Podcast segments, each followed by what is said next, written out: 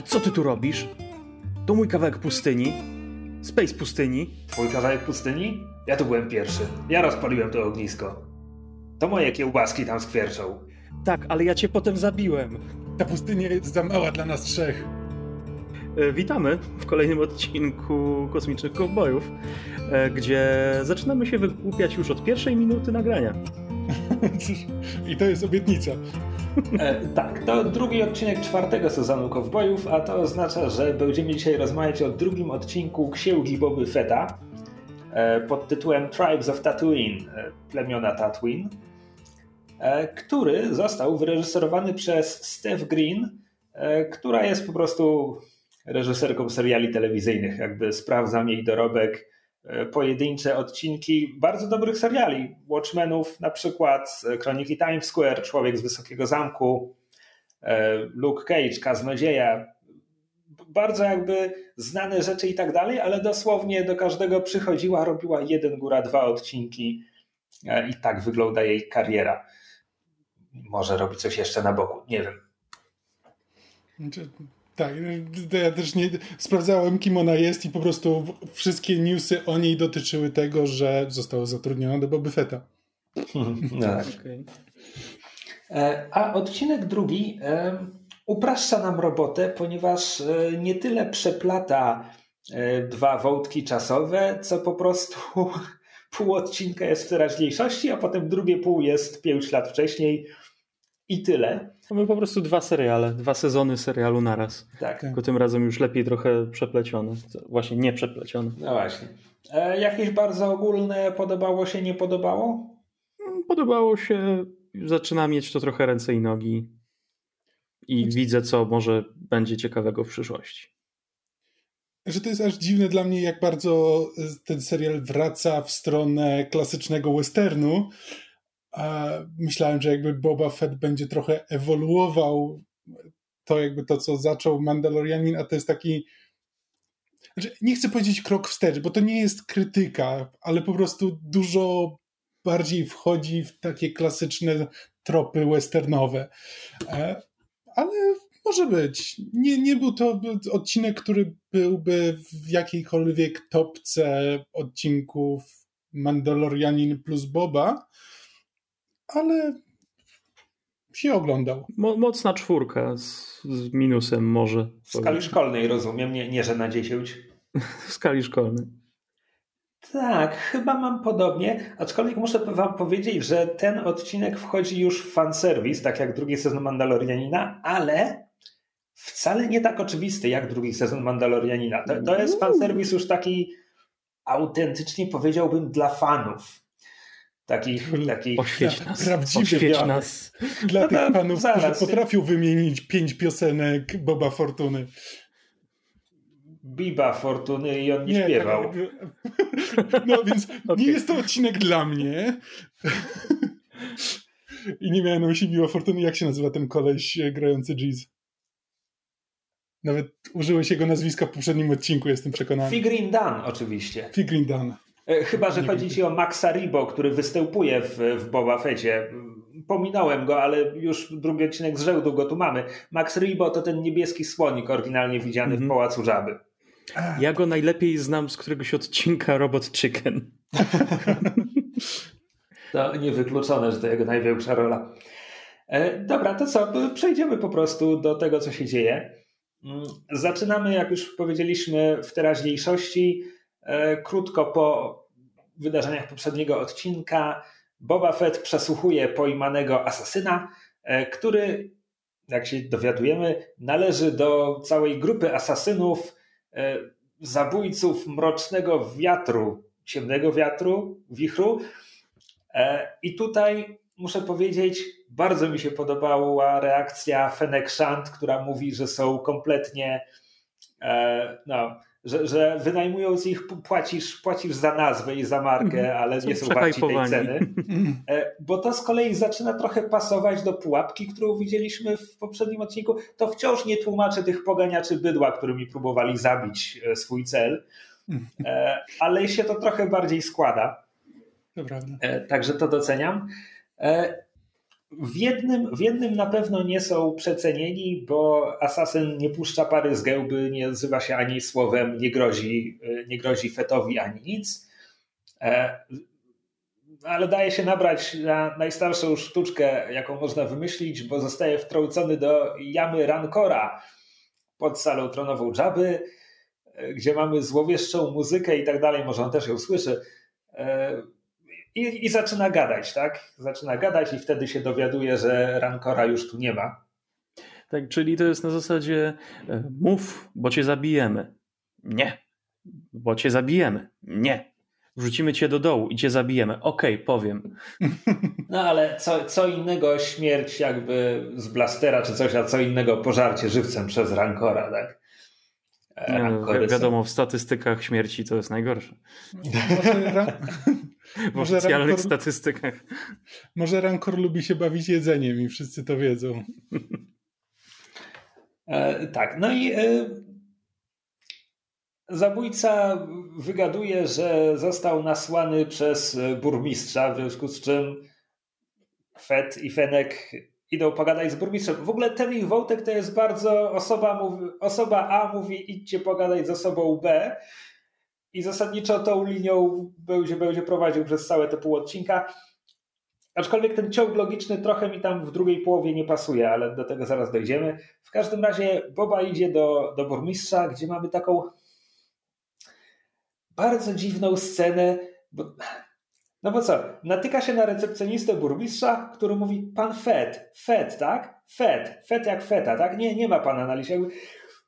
Rozumiem, że to jest scena komediowa, rozumiem mhm. jej zamysł, ale wciąż w momencie, gdy wparowuje tutaj czterech uzbrojonych, cztery uzbrojone istoty, jeszcze z innym człowiekiem prowadzonym na łańcuchu, ta nonszalancka reakcja recepcjonisty trochę mi tu nie leży.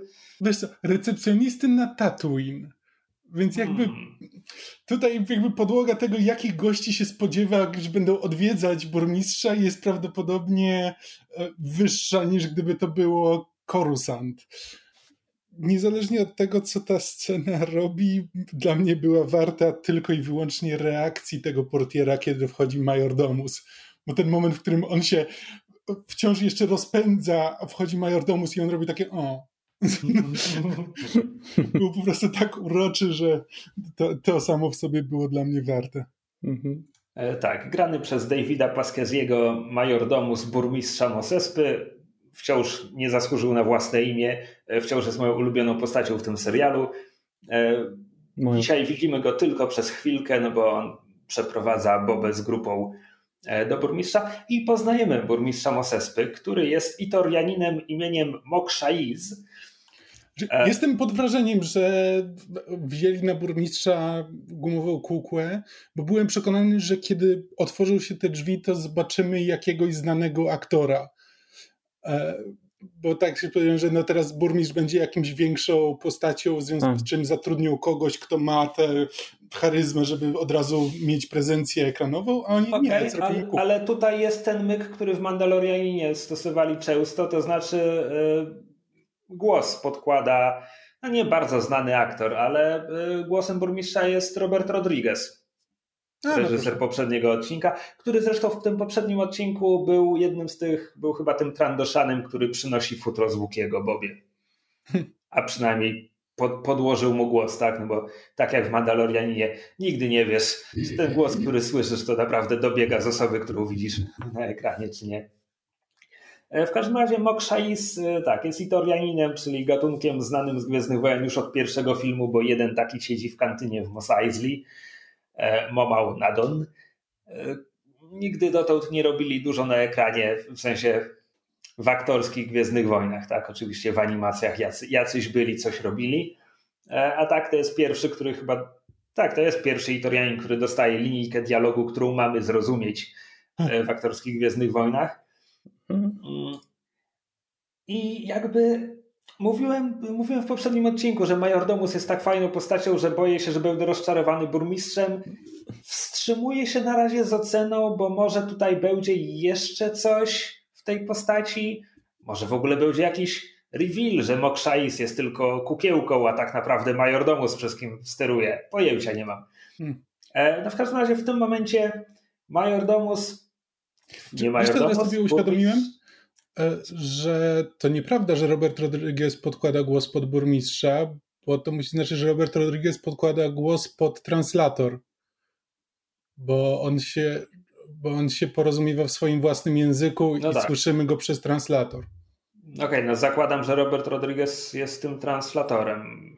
No tak, więc, no. podkłada, więc Robert Rodriguez podkłada głos pod translator, nie Aha, pod dobrze. A nie rozumiem. pod burmistrz. Okej, okay, rozumiem, tak. Masz rację. Cieszę się, że mnie poprawiłeś. Kamil, ty zawsze byłeś taki mądry i spostrzegawczy. No o, że ty, kurde... E, w każdym razie Mokshais, zakładając, że to on jest tutaj głównym rozgrywającym, um, w sumie jest. Stara się ułagodzić Bobę, ale jednocześnie jakby nie przyznaje się do tego, że nasłał na niego zabójców, jednocześnie daje znać swojemu strażnikowi, żeby odstrzelił tego zabójcę, żeby ten nie powiedział nic więcej. Zaraz potem mówi Bobie, a dzięki, że go przyprowadziłeś, bo jest za niego nagroda, patrz, to ona. W związku z czym, więc burmistrz rozgrywa to w bardzo dziwny sposób, a potem Boba przyjmuje tę podaną piłeczkę i, i, też w bardzo dziwny sposób mówi: Tak, przyjmuję te pieniądze, które mi dajesz, jako trybut, który powinieneś był mi zapłacić. I to jest wszystko kosmiczne, dziwne. O czym oni mówią? Nie, Boba tak, jest jak... naprawdę bardzo kiepskim crime lordem. Ja, ja rozumiem, że to jest napis. Mm. Zakładam, że to jest napisane jako, takie, jako taka rozmowa dwóch podejrzanych typów. Ja wiem, że ty wiesz, ale tak naprawdę pozornie rozmawiamy sobie w cywilizowany sposób ale to jest bełkot. tak, to miało być takie przedłużenie tej rozmowy z Majordomusem z poprzedniego odcinka, gdzie właśnie mówili takimi uprzejmościami, ale tak naprawdę to jest wszystko podszyte groźbą. A tutaj rozmawiają groźbami, które są podszyte uprzejmościami i to się robi jakieś dziwne. Tak. Nie, po prostu te, niektóre te dialogi zaczynają mi naprawdę pachnieć tym PEGI 14 po prostu, że, że to, ma, to ma być coś, co do, do nastolatków i dzieci ma trafić, a nie dla, dla dorosłego. No ale to... Rafał, jeśli coś jest robione dla dzieci, nie oznacza z automatu, że będzie głupie. Jakby, jak to ktoś powiedział, dla dzieci to trzeba nawet lepiej. Jakby dzieci nie są głupie.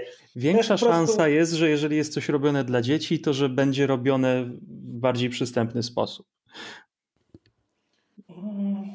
Znaczy, ani, ani się nie zgadzam z tą tezą, ani, ani się nie zgadzam, że ta rozmowa jest napisana po to, żeby być przystępna. Moim zdaniem ta rozmowa jest po prostu głupia i źle napisana. Jakby widzę, czym, wydaje mi się, że widzę, czym miała być, moim zdaniem nie działa. Nieważne. Mokshais wysyła Bobę e, zresztą, żeby zobaczył, co się dzieje u Garsy Whip. Czemu? Cholera wie, ale wysyła, więc oni tam idą. Znaczy, najśmieszniejsze jest to, że Boba też nie wie, on tam wchodzi i ona go pyta, co tutaj robisz, a on mówi, nie wiem, ktoś mi powiedział, że mam tu przyjść, więc przyszedłem. Tak, ale co, co, co najdziwniejsze jakby on nawet mówi, że burmistrz mu powiedział, żeby zobaczył, co się dzieje u Garsy Whip u Garcy nic się nie dzieje, bo dopiero przychodzą do niej ci ludzie, których miał tam spotkać. Jakby właśnie o tym mówiłem, że to jest ten moment, w którym ten ciąg logiczny, on jeden wysyła do drugiego, wysyła do trzeciej i się dla mnie załamuje, bo jakby skąd burmistrz wie, że u Garcy co... Co? Co tu się dzieje? Rozumiem, że burmistrz mógł się spodziewać, że Jabba 2 i Jabba 3 przyjadą do Garcy Whip, tylko, że to wprowadza w błąd, bo iść do Garcy w whip, zobaczyć co ona robi. On przychodzi do niej, ona nic nie robi, a tak naprawdę wszystko się dzieje na placu, więc, a on nie powiedział, że przyjść na plac. Tak, ale, ale, nawet, ale nawet potem jakby, bo już jakby wychodzą, wychodzą ten kroczek dalej, to tam będzie e, cała procesja z bełbnami i tak dalej, bo oto dwoje chatów jest przyniesionych w lektyce, tak jak to było omawiane w poprzednim odcinku, po to, żeby proklamować, że Tatwin należy do nich, co jakby burmistrz miał wiedzieć, że oni przyjdą do Garsy Fuib, żeby to proklamować, ale Garsa Fuib prowadzi po prostu jeden lokal, z którego Java brał haracz. To wciąż nie ma sensu. Tak, a poza tym teraz patrzę, to się w ogóle zaczyna od tego, że on wychodzi do nich, a oni mówią o Boba Fett mamy interesy do załatwienia. Tak jakby oni szli do niego, co jest jeszcze no, dziwniejsze. No, może byli w zmowie z burmistrzem i burmistrz miał go wysłać, nie wiem. Pewnie, ale to jest idiotyczna zmowa. No, jakby tak, no. Tu naprawdę to jest klejone na ślinę. Znaczy tak, bo jakby jest, cała jest zmowa prowadzi do tego, żeby wysłać Boba Fetta do baru, w którym nic się nie dzieje. na tym polega zmowa. Bo po prostu to nie jest tak, że... Znaczy, tak, jakby wszystko sugeruje na to, że burmistrz współpracuje z chatami bo on wie, że to chatowie nasłali ty, tych y, zabójców, on wie, że oni tutaj przyjdą, więc jakby on, znaczy nawet jeśli nie współpracuje, to ma z nimi kontakt. I jakby wysyła Boba Fetta, żeby skontaktować chatów z Bobą Fetta, z Bobą tylko że wysyła go w miejsce, które jest, które absolutnie nie ma z tym całą sprawą nic wspólnego. Ale tak, mieli już pewnie. gotowy plan zdjęciowy no, tego tak, dnia, tak. więc znaczy, tam chcieli może, to nakręcić. Możemy sobie, wiesz, jeśli chcemy sobie pisać serial, to możemy sobie wytłumaczyć, że tak jak w pierwszym odcinku Boba chciał, żeby go widzieli w mieście, jak przychodzi jako ten nowy twu daimyo, tak samo chatowie chcieli publicznie i przy świadkach ogłosić, hej, okay. my tu mamy papier, który mówi, ta planeta jest nasza i dlatego zaaranżowali to z burmistrzem, żeby Boba był w odpowiednim miejscu. Ja to sobie wszystko mogę wyjaśnić, mm -hmm. ale to ja to sobie wyjaśniam, tak to jest, tak mm -hmm. to jest pokazane w serialu, jest to durne. Wykonujesz robotę scenarzystów za nich. Tak. E, zatrzymajmy się jeszcze na moment przy Garsie Fuip, bo ona co prawda nic nie robi w tym odcinku, ale zapomniałem to powiedzieć w poprzednim. E, ja bardzo lubię e, Twi'leków. W sumie nie wiem czemu, bo oni w tych filmach nic dotąd nie robili. Big Fortuna był jedynym Twi'lekiem, który coś mówił w, filmo, w filmowych Gwiezdnych Wojnach, a to, co mówił, było dla nas niezrozumiałe, bo jego dialogi nie były tłumaczone na angielski. W każdym razie ten odcinek, jeśli chodzi o reprezentację Twi'leków w aktorskich Gwiezdnych Wojnach, to nigdy nie było tak dobrze jak tutaj, bo jest dwójka Twi'leków, którzy mają kwestie mówione. Hmm. Nawet e... trzech, bo jeden proponował, że wyczyści hełm. E, to w poprzednim odcinku, ale masz a, rację okay, oczywiście. Zresztą w poprzednim odcinku też jakby Twilecy są standardowo sprowadzani w tle w Gwiezdnych Wojnach do roli tych oriońskich niewolnic ze Star Treka, czyli po prostu są ładnymi ludźmi, którzy mają usługiwać mm. innym ludziom, ale przynajmniej w poprzednim odcinku by, był, była to kobieta, ale i mężczyzna, więc e, pod tym względem było równouprawnienie mm. w tym poniżeniu. E... Mamy jeszcze wprowadzoną nową postać Łukiego, łowcy nagród. I tu docieramy do fanserwisu. Okej, okay. bo on tak, takie bo... miał wejście, że to musiała być znana postać. Już. Znaczy, to, tak, to wejście było bardzo, bardzo, mocno, bardzo mocno sugerowało, że hej widzu, jaraj się, albo przynajmniej hej widzu, spodziewaj się, że on się z Bobą pożre przed końcem tego sezonu. E, więc tak, więc e, w lektykach e, zostaje przyniesiona para jabów, tfu, Kamil, przez ciebie teraz ja to robię, para chatów, e, którzy są rodzeństwem i jak, są jakimiś kuzynami Jabby, nie zostaje to do końca wyjaśnione, którzy mówią, że ponieważ Jabba nie żyje, a oni są jego krewnymi, to oni mają tutaj papier, że teraz Statwin jest ich, a Boba im mówi, a takiego wała, ja tu już przyszedłem, ja zabiłem Biba Fortunę, jego tron jest mój, Tatwin jest moje. Ja rozpaliłem to ognisko i to moje kiełbaski tak. smażą. I zasadniczo scena pozostaje bez rozstrzygnięcia, natomiast jest tutaj kilka rzeczy, które mi się podobały. Przede wszystkim e, ci chatowie są spoko. Jakby to znowu, znowu jesteśmy w jakichś kliszach, jakby para gangsterów, ona tylko szepcze mu do ucha, nie wiemy co mu mówi, ale, ale to ma wyglądać tak, jakby to ona tu myślała, czy coś takiego okej, okay, nie rozumiem ich relacji, ale jest to spoko. Poza tym ona się delikatnie wachluje, on się wyciera jakąś myszą, wyciera tak. pot. Cokolwiek, nie, mam, nie rozumiem na co patrzę, ale podoba mi się to, co widzę, tak to ujmę. Mhm. E, Łuki, który im towarzyszy jako ich ochroniarz, uważajcie, jest to czarny krasantan, e, który e, ma komiksowy, e, komiksową genezę, wziął się e, no, z komiksów. Jeśli dobrze pamiętam, debiutuje jeszcze w serii Darth Vader Kierona Gillena, ale mogę się mylić, bo pot, jakby potem pojawia się głównie w serii Doktor Afra, e, która plotki teraz, znaczy plotki, spekulacje sugerują, że być może ona też się pojawi jeszcze tutaj w książce Boby Fetta. E, w ogóle reklamówka trzeciego odcinka kończy się ujęciem na jakąś kobietę na grawicyklu i znowu jest to ujęcie tak, jakbyśmy mieli ją poznać na pierwszy rzut oka nie widzę, że to Afra, ale, ale może to będzie ona.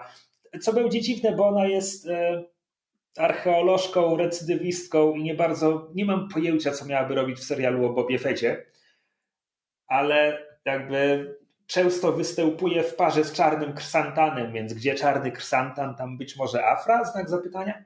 E, w każdym razie to jest w pewien sposób to jest pusty fanserwis, w sensie ja znam czarnego krysantana, ale to nie jest tak, że to jest postać, o której mogę powiedzieć, że ją lubię, bo to jest, to jest po prostu Łuki, który jest najemnikiem i łowcą nagród, był gladiatorem i tyle. W sensie te, te, taki czubaka tylko z gorszym humorem. To, to jakby tam nie ma. Z, zaczynam mieć podejrzenie, że ten serial to jest takie Book of Bottom of the Barrel po prostu hey. wyskrobują z hey. Expanded Universe e, bohaterów, o których słyszeli tylko ludzie, którzy w latach 90. śledzili książki na bieżąco i komiksy później i tak dalej. Nie, nie, nie, czekaj. W ogóle cokolwiek się działo w latach 90. się nie liczy. No, Czarny Krzyszantan jest teraz z komiksów nie, no marvelowskich no tak, tak. po wykupieniu Gwiezdnych Wojen przez Disneya. Wiem, wiem, że to wszystko legendy i tak dalej. E, Afra zresztą tak samo. E, w każdym razie, e, tak, więc jakby, więc to jest pierwszy fanserwis tego odcinka. Drugi jest bardziej ezoteryczny, zaraz do tego dojdziemy. A, e, tak, więc jakby sami chatowi mi się spodobali. Podobała mi się też rozmówka Boby z Fenek, bo Fenek sugeruje, że ponieważ to chatowie musieliby, po, musieliby otrzymać pozwolenie, żeby móc ich pozabijać. Właśnie, co fajnie sugeruje. Kogo? Od innych chatów. Jakby to jest, hmm. to jest klisza z kina gangsterskiego na zasadzie, że jeśli, jeśli ktoś jest już tym made manem, jest, jest w tej mafii, to jak komuś bardzo mocno zajdzie na, za skórę, to nie możesz go tak po prostu zabić, bo jego mafia się na tobie zemści. Idziesz do jego dona i przedstawiasz swoją sprawę. I wtedy ten don albo ci powie, no ja wiem, że on cię skrzywdził, ale jest jednym z nas, także nie rusz, albo ten don ci powie, ta rozmowa nigdy się nie odbyła, ale przymkniemy oko. A potem się okazuje, że ci kłamał i tak będą się na to mścić. E... Nie, bo się zastanawiam, z, z jakiej paki inni chatowie mieliby się zgodzić na coś takiego. No. No, nie, nie wiem, jak idąc, luźne są te powiązania między chatami, ale idąc, zakładam, że... Idąc z kliszami kina gangsterskiego, być może bliźnięta zaszły komuś za skórę, albo ktoś inny z chatów chciałby się ich pozbyć i Boba będzie wygodnym narzędziem do tego. Zobaczymy.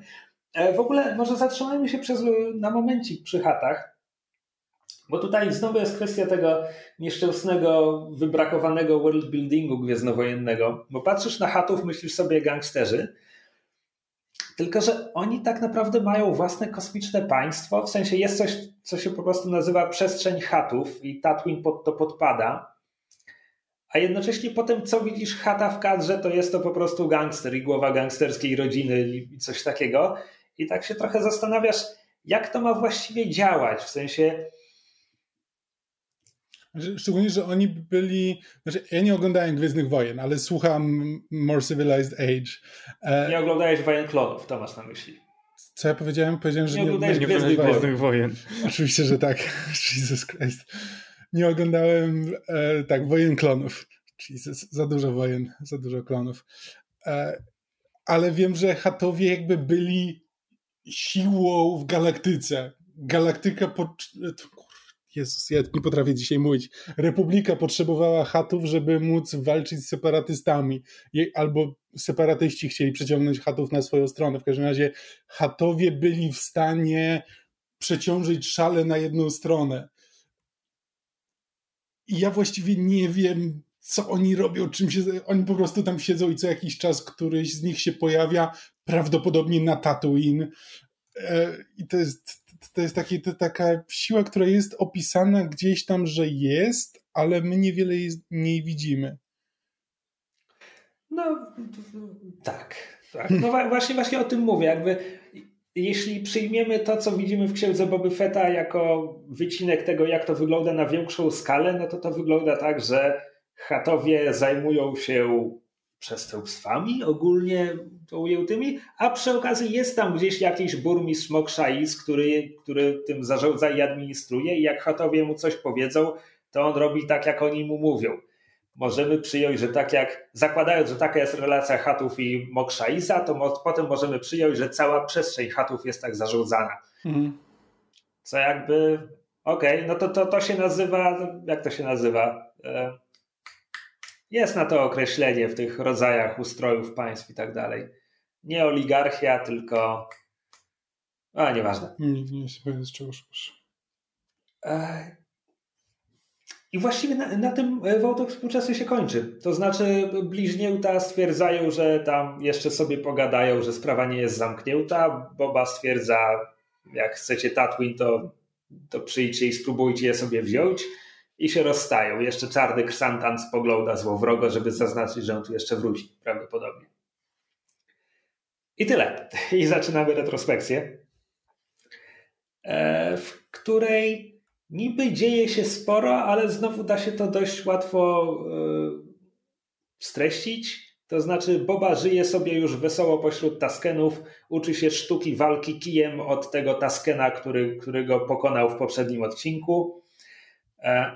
Swoją drogą, wciąż zastanawiam się, czy Taskenowie pozostaną Taskenami, w sensie będą zamaskowani przez cały ten serial, czy przed końcem sezonu zobaczymy ich twarze. Bo ja bym chciał, żeby pozostali zamaskowani.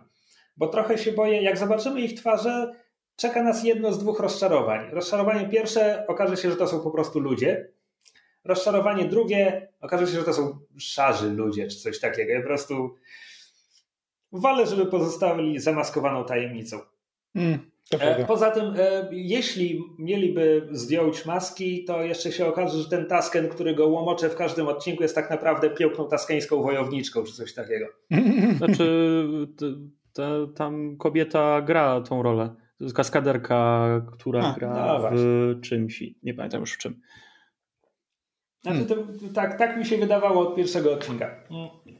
A skoro już jesteśmy przy tym, kto gra tę rolę, taskeńskie dziecko, nie wiem czy głównego dzieciaka, ale zakładam, że tak, bo jest jedynym wymienionym na IMDB jako taskeńskie dziecko, e, to, to jest bratanek Jimmy'ego Kimmela. Okej. Okay. Because Hollywood. No tak, dokładnie. E, Wesley Kimmel.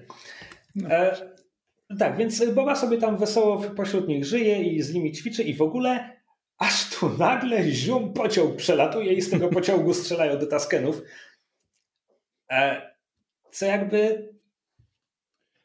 Znaczy, ja tutaj, pierwsze moje pytanie brzmiało, czy pociągi po Tatooine jakby jeżdżą po stałych trasach, czy on po prostu się może pojawić gdziekolwiek? Znaczy, w przeciwieństwie do Solo, ten pociąg nie miał żadnych torów. To po prostu był pojazd tak. E, z napełnym antygrawitacyjnym, co sugerowało... Oni go nawet nazywają, jak, e, nazywają długim speederem. E, Taskenowie. Ścigacz. Ale Boba mówi o nim per pociąg. Tak, dosłownie. Tak, tak. E, to by sugerowało, że on może sobie pojechać gdziekolwiek, więc, więc czemu jechał akurat... Znowu, ja zawsze zakładałem, że Taskenowie są nomadami, więc gdyby to był przypadek, że oni akurat rozstawili obozowisko tutaj, to wtedy to ma sens. I wtedy tak, też. Właśnie wszystko, bo później on przejeżdża wciąż, jak za drugim razem e, go widzą, to on przejeżdża tą samą trasą. E, co by znaczyło, że Taskenowie osiedli przy torach przy, po których przejeżdża pociąg, który co jakiś czas do nich strzela. I oni się nie przenieśli stamtąd. I ja nie bardzo wie, jestem pewien, co tam się dzieje. Właśnie to jest dziwne. To, to miało. Poruszając się po westernowych kliszach, to miałoby więcej sensu, gdyby. Gdyby oni od początku próbowali napaść ten pociąg, w momencie, gdy to jest pociąg, który atakuje obozowi. Nie wiem, nieważne. Znaczy, to, to nie, on, on nie atakuje nawet obozowisk. To jest tak, że on po prostu strzela do wszystkiego, co jest w zasięgu. I czasem się zdarza tak, że oni są w zasięgu. I to. to...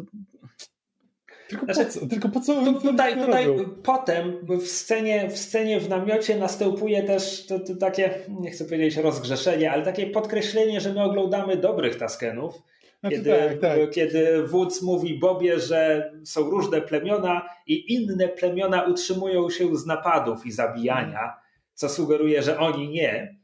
Co oczywiście jakby wiemy z oryginalnej trylogii, że Taskenowie napadają, tak? Więc jak Taskenowie napadają, to nie możemy się aż tak bardzo dziwić, że ci z pociągu są przyzwyczajeni, że jak widzą taskenów, to oni ich zaraz napadną i dlatego teraz otwierają ogień, bo widzą taskenów. Okej, okay, dobra, jedźmy dalej. Znaczy, w westernowych kliszach to by był taki wątek, w którym istnieje osada Indian, a... Rdzennych Amerykanów? Przepraszam, e, tak, rdzennych Amerykanów, a e, kowboje, znaczy e, przyjezdni próbują e, postawić tam torowisko i przeprowadzić tamtędy pociąg i próbują przesiedlić e, mieszkańców. I wtedy muszą, z nimi, muszą walczyć z, e, z nimi. Ale tutaj to jest po prostu takie, że no, ten pociąg sobie przejeżdża, właściwie mógłby przejeżdżać dowolną inną trasą, albo przejeżdża cały czas tą samą trasą, a oni wciąż tam zostają i po prostu. Ale też zamiast uciekać, kiedy ten pociąg nadjeżdża, to oni do niego biegną i po prostu, żeby mu, żeby mu oddać. I tak. Nie, nie, znaczy, nie jestem w stanie do końca złapać, co tam się dzieje i jaką oni mają relację z tym pociągiem. No oni sobie siedzą, a pociąg przejeżdża i do nich strzela. To jest to bardzo proste, nie rozumiem o co ci chodzi. Tak, nie, ja czy, mówię, ten setup Czy oni jest... uciekają, czy walczą z nim? I, I, jakby czemu to robią? Czemu oni biegną do niego i zaczynają, zaczynają z nim walczyć zamiast się no, chować? Mówię, ten, ten setup nie jest, nie jest najszczęśliwszy. W każdym razie e, nocą Boba bierze udział w rytualnym paleniu zmarłych zabitych przez pociąg. E, I następnego dnia, czy jeszcze nocą, czy kiedykolwiek Bołć widzi ten gang motocyklowy, jak przejeżdża gdzieś na horyzoncie i coś mu się zatrybia i, i on, już, on już wymyśla, e, mówi, mówi wodzowi, że on wie jak zatrzymać pociąg, że musi odejść, ale wróci i wtedy zatrzymają pociąg. E, więc odchodzi. E, bierze strzelbę, bierze kijek i idzie i idzie do baru, gdzie zatrzymał się gang motocyklowy i on tam wszystkim porachuje im kości i po, zabierze im wszystkim grawicykle. I tu jest ten ezoteryczny fanserwis. Nie wiecie, o czym mówię, prawda? Ja spodziewałem się, że on powie zaraz z głosem Schwarzeneggera, że I, I need your clothes. Nie. Fa, czy, fan, czy fan, fan Na, na ekranie jest coś, co fan ma rozpoznać. Ta para przy stole? Również. Okej. Okay. Dobra. Okay. Gang motocyklistów? Nie. Którzy zresztą mają logo Dobrze. jak Hells Angels. E, w, w, barze siedzi para, która roz... on, on mówi, jakie to jest niesprawiedliwe, że ci motocykliści tutaj są i że ktoś powinien coś z tym zrobić, czym oczywiście przyciąga uwagę motocyklistów, którzy zaraz, zaraz obiją mu mordę, tylko że akurat Boba wchodzi. Ta para to Fixer i Kami, przyjaciele Luka Skywalkera z dzieciństwa.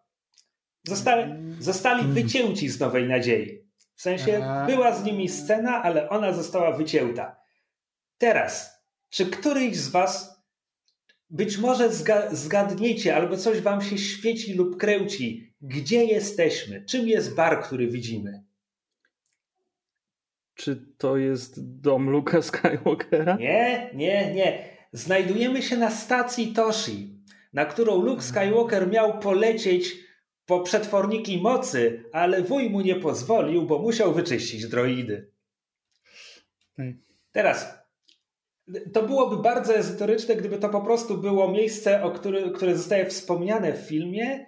Jest to nieco mniej ezoteryczne, bo George Lucas nakręcił po prostu pięciominutową scenę, gdzie Luke jest z Kami i Fixerem, gdzie ogląda przez lornetkę tę bitwę na orbicie, jak niszczyciel łapie statek księżniczki Lei, gdzie potem e, ma tę jedną rozmowę z Bixem Darklighterem, przez co kiedy Bix się pojawia na Jawinie jako przyjaciel Luka, my widzowie też go znamy, bo był w tej scenie.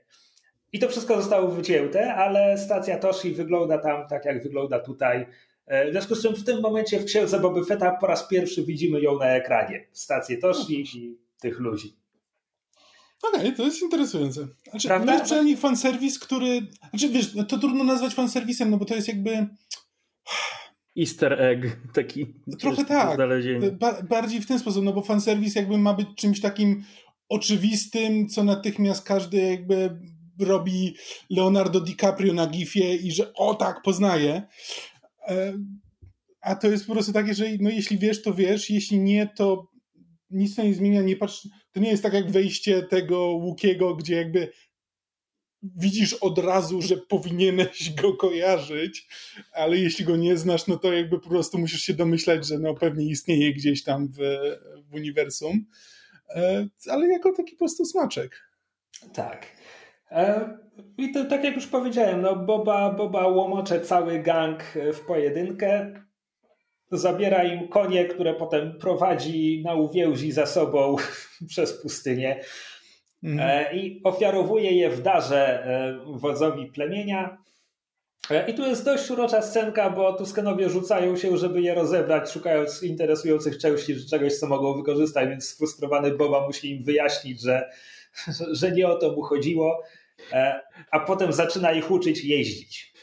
Tak, jedna tylko rzecz. Najpierw przychodzi do wodza, mój dar dla ciebie. Potem oni zaczynają to rozbierać. Nie, nie, nie, to moje. tak, tak. To jest bardzo urocze. Co, coś tu nie do końca zagrało. E, tak, no i no później. Nie, moim zdaniem to było specjalnie, ale. Nie, nie, nie, źle się wyraziłem. Chodzi okay. mi o to, że Boba jakby.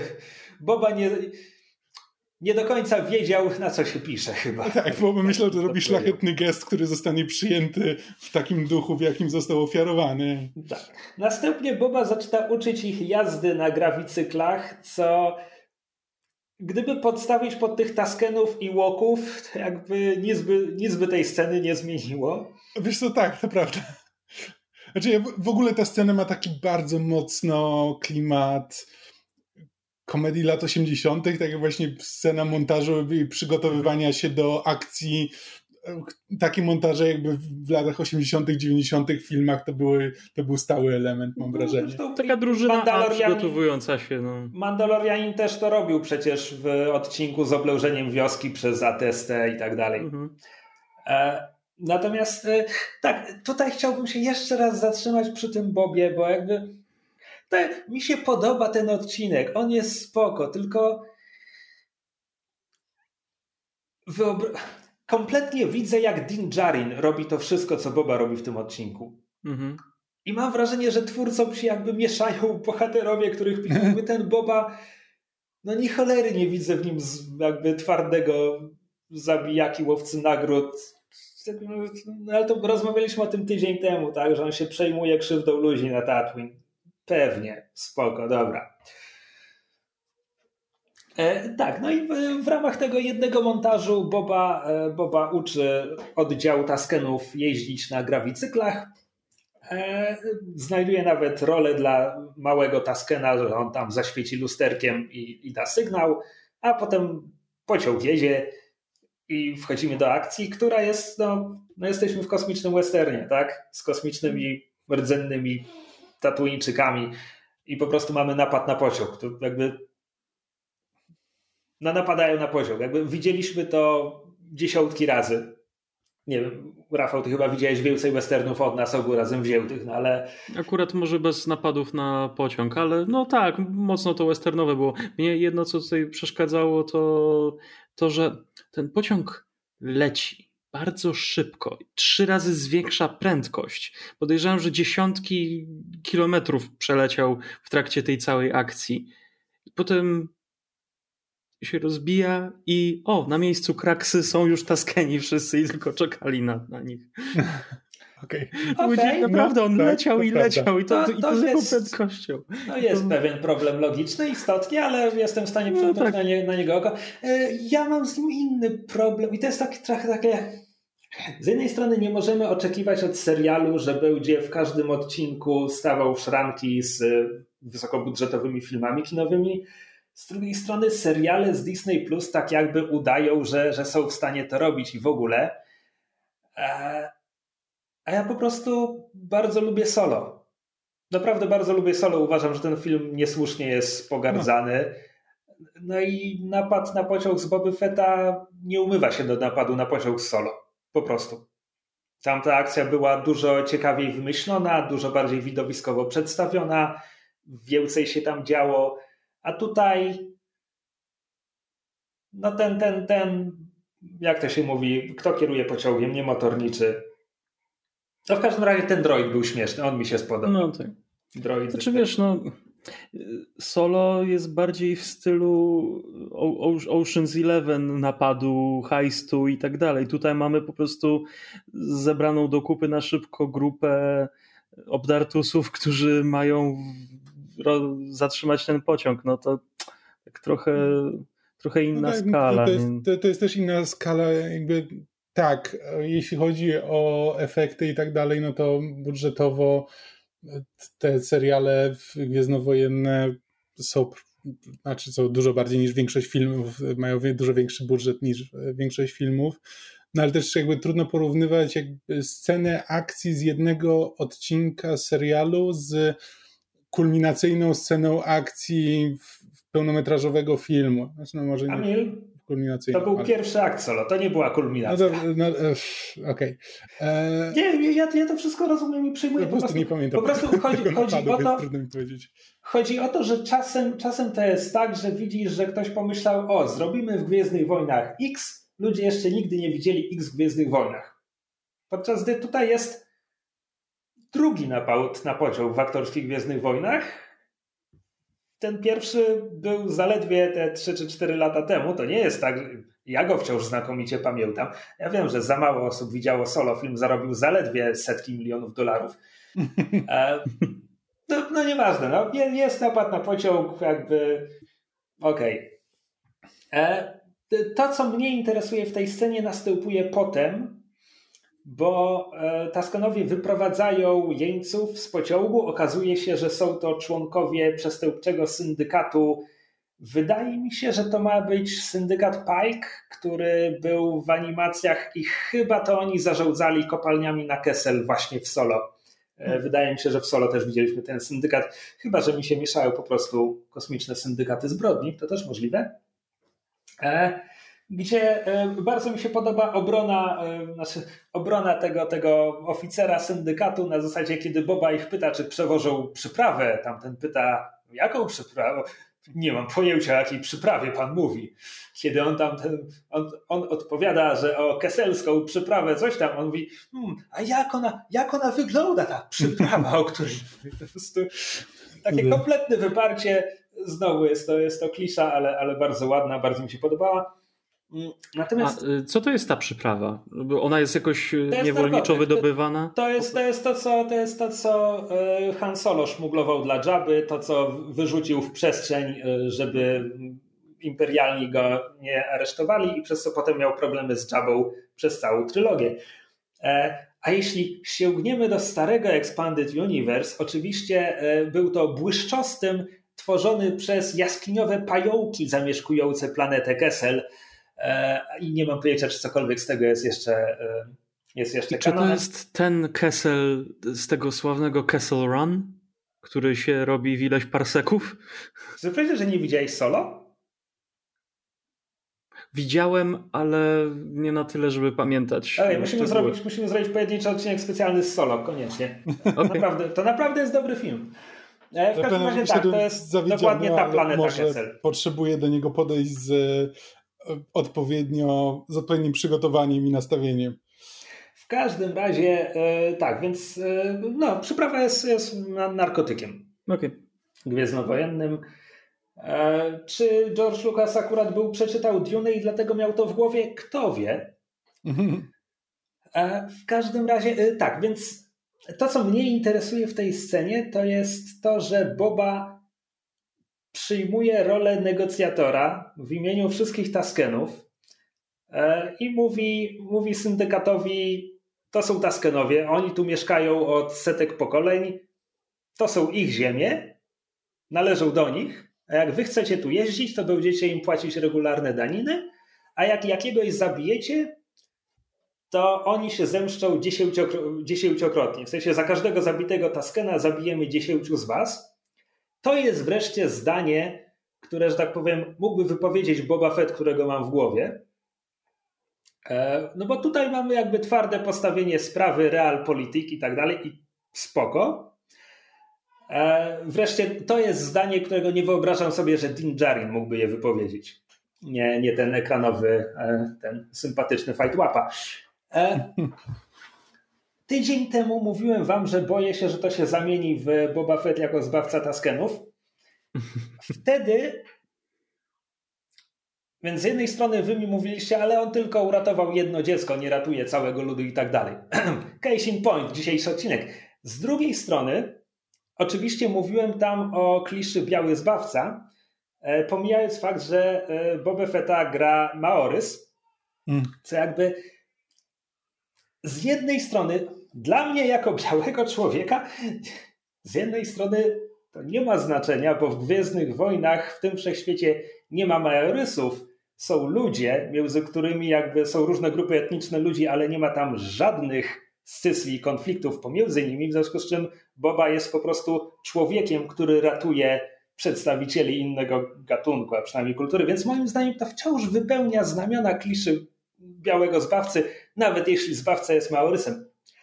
Z drugiej strony widziałem na Twitterze e, fanów e, rdzennych Amerykanów, którzy jakby pisali, Boba powiedział e, landback, jakby bardzo im się to wszystko spodobało, więc kim ja jestem, żeby się tutaj doszukiwać problemów najwyraźniej. Znaczy to, to jest, to, to jest znaczy, nie chcę się na razie wypowiadać, bo w, wciąż nie wiemy, do czego to wszystko ma prowadzić. Jakby jak. E, znaczy, no, ewidentnie Boba Fett będzie miał tutaj rolę i myślę, że wspomnienie o pozostałych plemionach Taskenów e, ma tu znaczenie i podejrzewam, że tu. Znaczy, w tym momencie moje podejrzenie idzie w stronę tego, że e, Boba Fett w wątku współczesnym zostaje jakby przywódcą korzystając z pomocy Zjednoczonych Taskenów. E, nie, ja, ja jakby, jeśli chodzi mhm. o moje obawy, to serial dąży do tego, że Boba Fett jest królem Taskenów w tym momencie, który mhm. jakby obroni Tatooine przed chatami przy pomocy armii Fremenów, e, przepraszam, Taskenów. Nie, Boba Fett to jest Daenerys. O nie. No, e, trochę Daenerys, trochę, trochę Polatryda. Zobaczymy.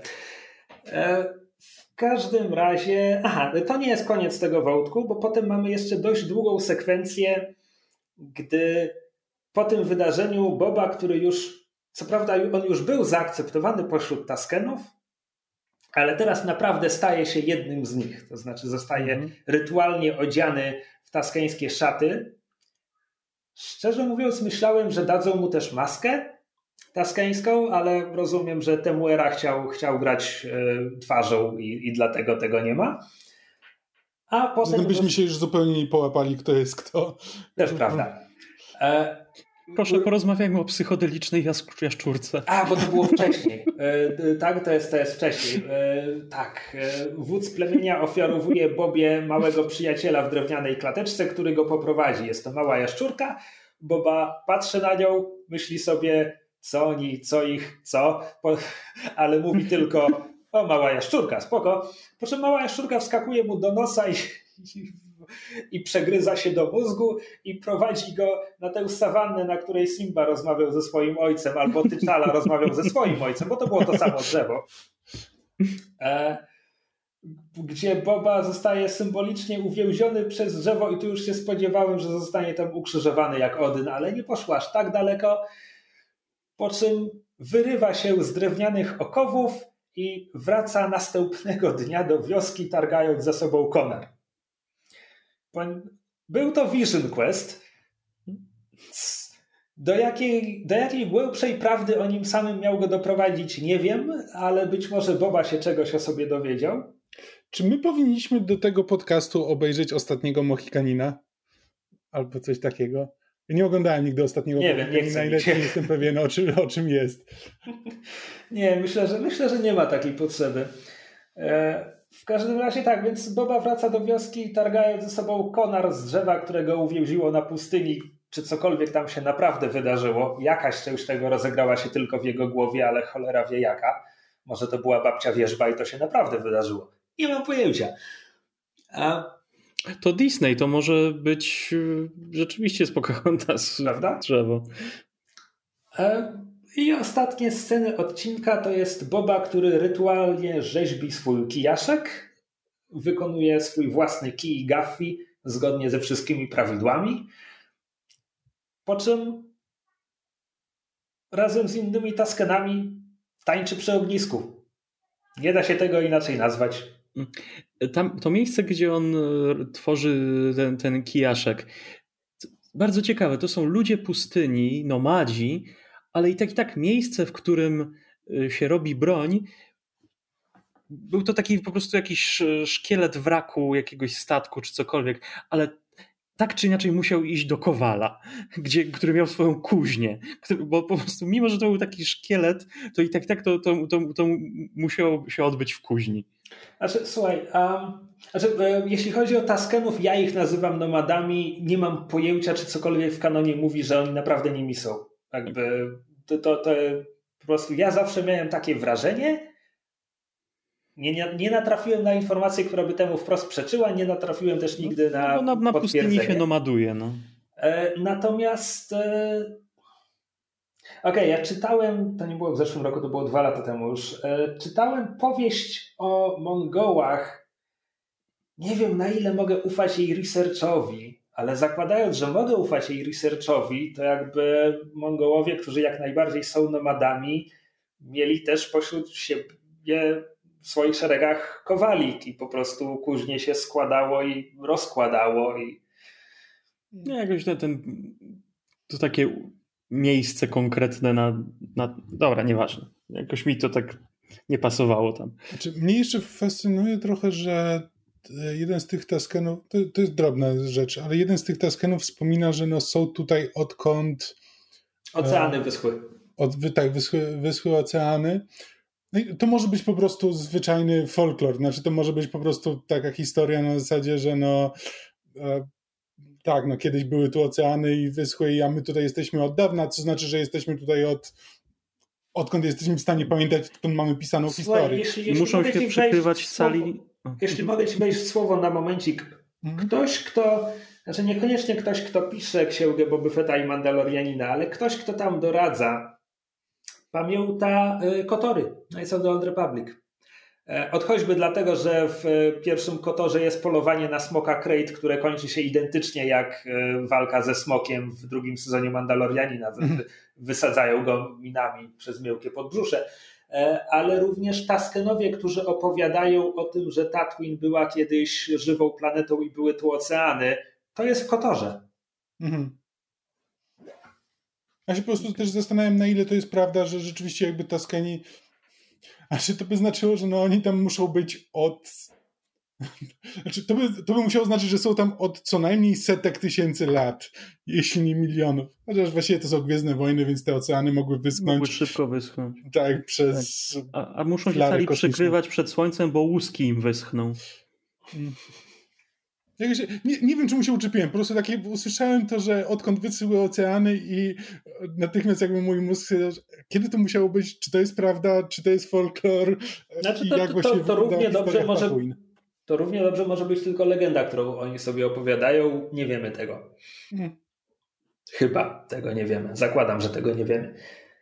Ty tego nie wiesz. Ja tego nie wiem, to, to na pewno. Tak. E, czy mi, czy mi się dobrze wydawało, że Taskenowie tańczący przy ognisku, e, ruchy tego tańca to jest ten układ, który Boba ćwiczy z Taskenką przez, przez cały odcinek? Tak. No, tak. no to sens. E, no so. więc jakby... I to jest zasadniczo koniec. No I tak, na, na, na, to jest koniec. Bo, Boba tańczy z Taskenami w świetle ogniska. Koniec. Z jednej strony bardzo mi się te, te, ta sekwencja zamykająca odcinek podobała, bo tam, tam nie ma dialogów, tam jest po prostu jakby Boba w tym uczy się tego życia, jakby wystarczy było raz pokazać, jak się ten, no, co się robi z kijem. Chybluje? Nie, nieważne. Mhm. I, I on to wszystko od razu robi bezbłędnie i, i w ogóle. E, z drugiej strony miałem takie jakiś głosik we mnie mi mówił, że to ma na mnie działać, ale kurczę, po dwóch odcinkach mi wciąż trochę wiszą ci Taskenowie i, i wciąż wciąż coś we mnie to przez matkę Anakina. Nie, no po prostu znaczy, to, Znowu moim Bob, zdaniem... Boba, Boba Fett, odkrywający spokój ducha pośród istot żyjących w zgodzie z surową przyrodą i takie... czemu Boba Fett? Jakby on mi wciąż nie pasuje na bohatera tego serialu. Wciąż... Znaczy, wiesz co, no nie wiemy do końca, jaki jest, jaki jest Boba Fett. Znaczy, nie wiem, co właściwie się zachowało z, o Bobie Fecie. Ze starego kanonu nic, ale Boba znaczy, jest, jakby, właśnie, jest co w Warsach. No, to, to jest kanoniczne. No, no, ale tak czy inaczej, moim zdaniem to by miało sens, gdybyśmy mieli coś więcej, albo przynajmniej lepiej pokazane, w jaki sposób e, ten styl życia Taskenów wpływa na Bobę bo to się, bo to jest tak, że mamy to trochę przyjąć na wiarę, no bo on był wzięty do ich, do ich niewoli, pomógł ich dziecku, żeby nie, żeby nie zginęło i oni go przyjęli. Ale właściwie nie wiemy, co on z tego wyciąga, poza jakimś takim ogólnym spokojem ducha, ale nie mam konkretnego rozwiązania, ale po prostu brakuje mi czegoś, czegoś, co by mi emocjonalnie pomogło postawić się na miejscu Boby, żeby zrozumieć, jakby od czego uciekał, co reprezentują dla niego Taskenowie i ten ich styl życia. A to jest takie, że ja sobie mogę dopowiedzieć, tak jak mówisz, że to jest jakiś tam spokój ducha, ja mogę sobie dopowiedzieć, że no, przeżył wiele jako łowca nagród i ma już trochę dosyć i chciałby się trochę e, osadzić ale no to jest tak, że ja to muszę sobie dopowiadać, ale nie czuję tego, nie, nie patrzę na to i mam takie, że tak, jakby też jakbym się tutaj znalazł, to by to w sumie jest tutaj o co walczyć. Wróćmy, wróćmy jeszcze na absolutnie drobiazgek. Je, jeszcze parę odcinków i przestanę o tym mówić ale w retrospekcjach w tym momencie Boba ma 36 lat. To nie jest człowiek, który przeżył pół wieku i ma już tego trochę dość. Ja rozumiem, że on dużo przeżył, ale wciąż jest od nas starszy dwa lata. Ja jeszcze nie czuję się gotowy przejść na emeryturę na pustyni. No. Znaczy, to poza tym to jest też pokojowy, ten dobry y, szczep Taskenów, którzy y, żyją w pokoju, biorąc jeńców sobie używając ich jako niewolników. Dobra, to może moje podejście trochę uległo zmianie. Wycofam się z tego, że to jest robione dla czternastolatków, to jest robione przez czternastolatków. Jak jest, to jest, zawsze były to, robione Ta, ta historia to jest mocno improwizowana sesja RPG, gdzie ktoś po prostu ma kilka punktów zaplanowanych, ok, to by była fajna scena, to by była fajna scena i one się dzieją. Dlaczego? Co z nich? Bo, bo, bo fajnie to wygląda. Znaczy, trochę tak, mam wrażenie, że to jest bardziej w tę stronę, że tak to wygląda w westernach. W związku z czym my jakby mamy sobie dopowiedzieć pewne rzeczy poprzez znajomość tropów westernowych. E, przy czym jeśli ktoś nie ma tego powiązania, a ja na przykład nie oglądałem wielu westernów, a te, które widziałem, nie robiły na mnie wrażenia. Jakby to nie są historie, które ja zajmują miejsce. Dwa westerny, ale za to bardzo wielokrotnie. A poczekaj, e, mieliśmy ja, na kasetę. Ja byłem przekonany, że ty z ojcem oglądałeś dużo westernów. Mia miałem Rio, Rio Bravo i Biały Kanion na kasetach i oglądaliśmy je bardzo, bardzo często. A, w ten sposób, dobra. O, owszem, okay. jeszcze kilka westernów pewnie się trafiło w międzyczasie, ale, ale to nie jest tak, że byłem jakimś pasjonatem westernowym. Ale Rio Bravo uwielbiam, to jest jeden z moich ulubionych filmów. Bo po prostu na większość problemów e, w tym serialu można, znaczy jeśli zadasz pytanie, ale czemu? To odpowiedź brzmi, bo w westernach tak jest. Mam takie odczucie. Tak, więc e, podsumowując, może jeśli miałem wątpliwości po pierwszym odcinku, to teraz nie tyle mam wątpliwości, co raczej godzę się, że jakby nie będzie lepiej, ale to, co mi się podoba, mi się podoba. Jakby jest, jestem ciekaw tej konfrontacji Boby z bliźniakami chatów. Jestem. E, znaczy, trochę jestem ciekaw tego, co, co ten serial ostatecznie z tymi Taskenami zrobi, no bo jakby już jakby przedstawił ich jako dużo bardziej zniuansowane społeczeństwo niż ci Taskenowie, którzy krzyczą uhu, uhu i albo biją luka, albo strzelają do podracerów. Jakby ten serial już zrobił dla Taskenów o wiele więcej niż George Lucas. E, więc okej. Okay. E, to, że, to, że przy okazji jest to może obciążone I to w sumie w 35 minut. Prawda? W dwóch odcinkach. E, to, że jest to obciążone niefortunnymi skojarzeniami przez to, jak George Lucas korzystając z kina przygodowego lat 40. po prostu może bezwiednie odtwarzał jakieś tropy o tych groźnych, prymitywnych dzikusach. E, no, no jest to po prostu problem Gwiezdnych Wojen. Tak? Gwiezdne Wojny biorą się z tej pulpy, w związku z czym nie są wolne od e, kliszowej czy, czy szkodliwej, e, kliszowego czy szkodliwego sposobu przedstawiania obcych, dalekich, nieznanych i egzotycznych krain i osób. Nie mówiąc o tym, że samo wykorzystywanie tych słów jest problematyczne. Więc chyba wystarczy. Jeśli chodzi o jakieś oczekiwania na przyszłość, ja cię rozumiem, Kamil. W sensie, jak, jak Boba zbił cały ten gang motocyklowy, ja naprawdę nie rozumiem, czemu on wraca z tymi grawicykalami do Tuskenów. Jakby nic, co się wydarzyło przez te półtora odcinka, nie sugeruje, czemu nie zabrał po prostu jednego z nich i nie poleciał do swojego statku i nie odleciał z tej cholernej planety. Nie ma to dla mnie sensu, nie, nie spina mi się to z tą postacią, ale trudno. Został to został, to zobaczmy, co zrobi dalej. Tak, znaczy powinno być w tym serialu więcej starcia pomiędzy nimi na początku, żebyśmy zrozumieli, znaczy, że Boba Fett na przykład chciałby się od nich wyrwać, ale nie może, ale powoli się uczy przynajmniej ich stylu życia. A to jest takie, że on po prostu nie potrzeba mu nic, żeby po prostu go przyjąć w całości i po prostu zostać de facto Taskenem w drugim odcinku. Szybko mu poszło, prawda? No, mhm. właśnie. Teraz autentycznie zaczynam się zastanawiać, czy nie powinienem obejrzeć ostatniego Mohikanina, bo czytam opis książki mm, tam mogą być wątki, z których on tutaj ściąga. Dobra. E, to już wszystko w tym odcinku. E, my się wszyscy słyszymy za blisko tydzień. E, kowboje w tym sezonie nie mają konkretnego dnia, w którym się ukazują, więc zobaczymy. Będą jak będą. Na pewno, na pewno postaramy się przynajmniej opublikować trzeci odcinek podcastu przed premierą czwartego odcinka serialu. ale zobaczymy jak wyjdzie. E, tymczasem e, to już wszystko. Dziękujemy Wam, drodzy słuchacze, za poświęcenie nam czas i uwagę. Jeśli brakuje Wam życiu Space Opery, to sięgnijcie też po e, Astrofan, nasz aktualny sezon sesji na podsłuchu. I to wszystko. Czekamy na Wasze komentarze, czy to pod tym filmem na YouTubie, czy ewentualnie na naszym fanpage'u podsłuchany.pl na Facebooku. Możecie nam też wysłać maila na kowbojemałpa.podsłuchany.pl Nikt tego nigdy nie zrobił. Możecie być pierwsi. Nie wiem, czy go przeczyta, ta skrzynka może już nie działać. W każdym razie, jeśli bardzo chcecie, nic nie, nie Może tego was. pierwszego maila przeczytamy na głos. To z nagrania odcinku. nie, ale możecie. Dobra. Eee, to na razie. sprawdzić, dokąd te maile przychodzą. Może do Pawła idą. Cześć. Na razie. Howdy.